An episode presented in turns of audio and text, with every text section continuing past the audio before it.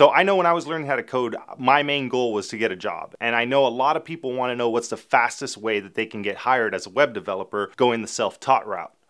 In this video, I want to talk about everything that I think you need to have in order to get hired as soon as possible as a web developer. Before we get into this video, make sure you hit that like button. It'll help me out a lot with the YouTube algorithm. All right, let's get started. The first thing you're going to want to do is figure out what area of web development you want to get into.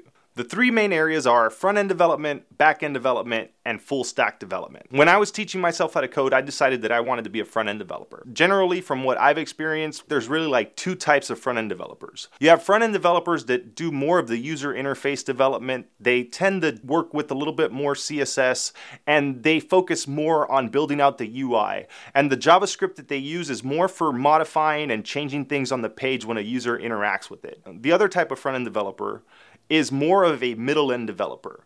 They handle more of the data manipulation, they communicate more of the back end stuff to the front end, and then they take whatever a user enters on the front end and push it towards the back end. They deal with a lot of API stuff and they deal with a lot of server requests. Now, a good front end developer will be able to do all of those things. But generally, I've noticed that front end development has been broken down into like UI, UX developer, and then a front end developer that really is almost more of a back end developer, but they work within the front end of stuff. And this might be confusing if you're new and you don't really understand what I'm saying, but I just want to get that out there to let you know that there is some differences in what some types of front end developers do. Then you have a backend developer. A backend developer is not going to interact with the front end as much, but you're still going to have to understand how the front end works if you're going to be a backend developer. If you decide to be a backend developer, you can avoid having to learn a lot of CSS and you'll mostly need to understand HTML and JavaScript, but you will be working more with databases and the server, and you'll be working more with a lot of the stuff that happens behind the scenes of a website and not really what a user is going to be interacting with. Then you have a full stack developer. A full stack developer is kind of like the jack of all trades. A full stack developer does everything. They can build out a UI if they need to, they know how to handle JavaScript to manipulate the page or to feed data back and forth from the front end to the back end. They understand databases and they kind of just do it all.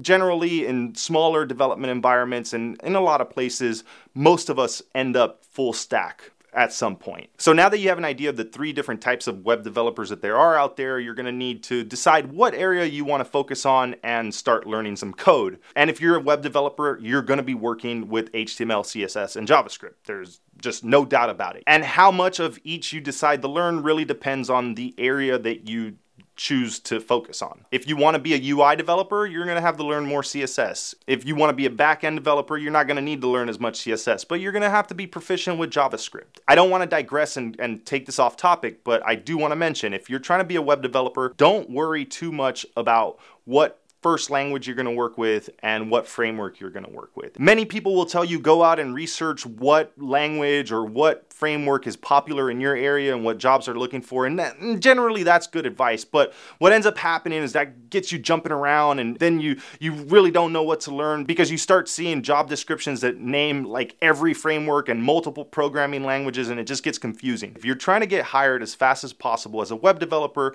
just focus on JavaScript. Learn React if you decide to go front end, and then focus on using Node.js and Express if you want to learn back end development. And if you want to learn full stack development, just take the MERN stack. So for resources, there's a ton of learning resources out there. I almost always recommend Free Code Camp or the Odin Project. They are 100% free, they're project based learning, and they focus on getting you job ready. Literally, their curriculum is set up to get you hired. I use both of them quite a bit when I was learning how to code, and I think that they are both really, really good resources. They focus on JavaScript and they'll focus on React for the front end and they'll focus on Node for the back end. And that's plenty to make you marketable as a web developer when you're learning how to code and trying to get hired. Once you've gone through the basics and you've built some of the projects, I think the very first thing you should do is set up a GitHub account and start learning Git. Almost all development teams are going to use some form of version control,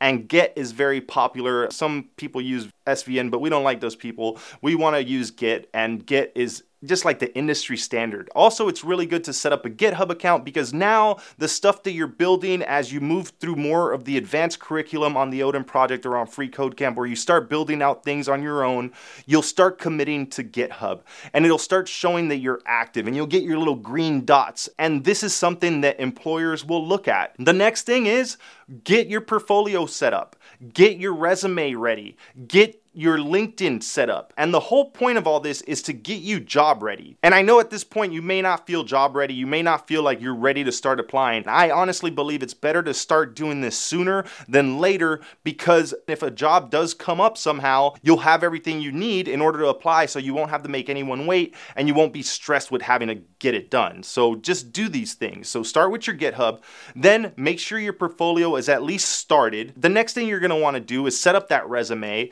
Even if you don't have any experience, just fluff it. Just make a resume. Just have one. Even if you have no tech experience, you're want to have a resume because if you apply for a job, you're to need one. And if you don't have a LinkedIn account, go set up a LinkedIn and make it look nice. I recommend checking out some of Danny Thompson's videos. He's really big on LinkedIn and getting your LinkedIn set up. I think he has like an hour long tutorial, and you should have a nice looking LinkedIn because employers and recruiters and potential people who might give you a job are gonna look at these things and it's better to have them sooner than later. Like your social media accounts, set up a Twitter account, start doing stuff on YouTube, start putting everything out there, build in public because this helps people know that you're serious about it. And you can even find other people who are learning how to code trying to do the same thing that you're doing and maybe even find an accountability buddy. And I'm to kind of use that as a segue into the very next thing that I think that you should be doing if you're trying to get hired as soon as possible as a web developer is start networking right away.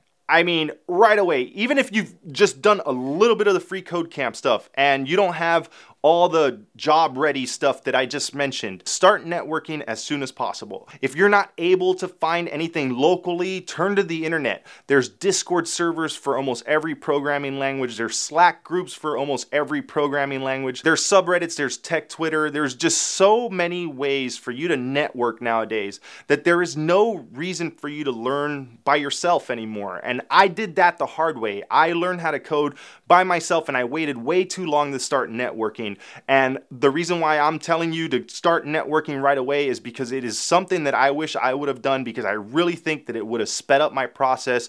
Just getting around people who are actually working as developers, who can give you pointers. You can maybe even find a mentor, you can find a friend to do it with. It's a really good thing to get started right away. Another thing that you want to get started right away after you've completed the job ready stuff that I mentioned your GitHub account, your resume, your portfolio once all those things are set and, and ready to go, start applying for jobs. Don't wait until you're ready.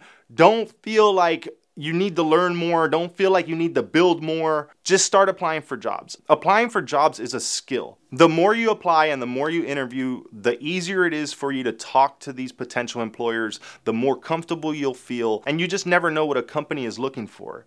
Your definition of ready might not be their definition of ready, and they may be willing to hire you, especially if you've got all your ducks in a row and you've actually been learning and really been focusing on building your portfolio and building your projects. You could be way further along than you think you are. So if you want to get hired as quickly as possible, start applying as quickly as possible. One quick note when you actually do start applying, make sure that you tailor your resume to each potential job and also include a personal cover letter that really details all the reasons why you want that job at that company. This can give you the edge. Nothing's guaranteed. You may, in fact, be way too early to start applying, but you just never know if that resume and that cover letter lands on the right hiring manager's desk and they read it and they feel that you are worthy of an interview, then that's just more practice for you. If you don't get that job, whatever, you're gonna go through a lot of applications. You're gonna go through a lot of interviews. You're gonna go through a lot of rejection in this process. It's not easy getting a job self taught.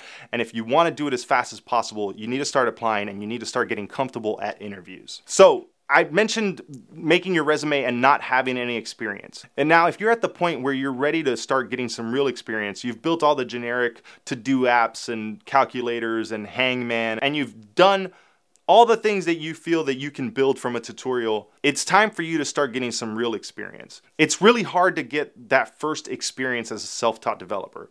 I volunteered my time to some job I found on Craigslist, which was basically just getting free work out of me, but it gave me some experience in a real code base. I personally recommend if you are going to go out there and work for free, the first thing that you should try to do is contribute to open source projects. There's plenty of lists out there. If you do a quick Google search for good open source projects for beginners, you'll find that a lot of people have created lists that you can check out and you can find projects that will allow you to start contributing and writing code for a big code base base. A lot of the applications that we use as developers are open source projects.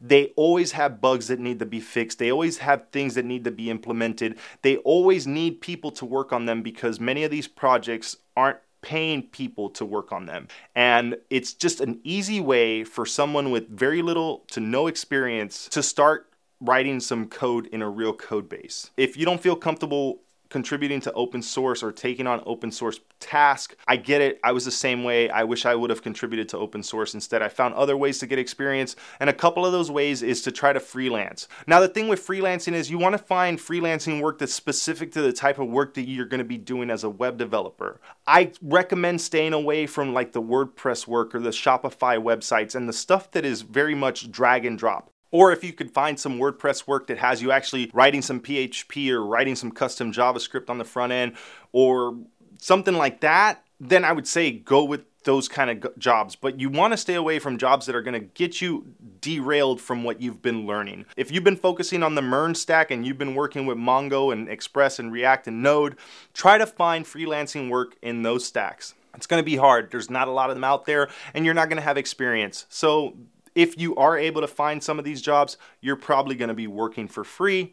Again, the whole point of this is to get experience that you can put on your resume and fluff it up a little bit. And it's just something for you to be able to talk about when you do start getting interviews. Your last option is to create work. Go and find someone who needs a website. Go build someone a completely overkill website using the stack that you're learning just because you need to put it on your resume. So just try to get whatever experience you can and just try to keep building as much as you possibly can. And that's going to be the last thing I'm going to say.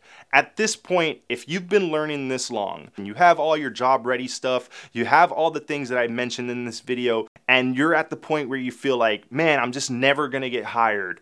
You know, I've been learning for three months, I've been learning for six months, I've been learning for almost a year. You are way closer than you think you are. Make sure that you're applying, make sure that you're networking, because if you've done a lot of these things that I mentioned and you know how to build a React app, if you know how to work within the MERN stack, if you are building things and you understand how to code and you feel comfortable building a website from scratch, and you're at a point where everything's kind of starting to click, but it just feels like it's taking too long, just keep going. I remember telling my wife this at one point when I was learning how to code, and I told her, I'm like, I don't care. I'm gonna get to the point where somebody's gonna have to hire me. Like, they're gonna see my portfolio and they're gonna have to give me a job because I'm gonna be good enough for what they need, and I'm to be cheap enough because I'm a junior self taught developer with no education and trying to get a job. I ended up landing a $50,000 position as my first web developer job. I've been doing it for five years now. I know that it's possible. There's a lot of naysayers out there. There's a lot of people that'll tell you you won't be able to do it. But the truth is,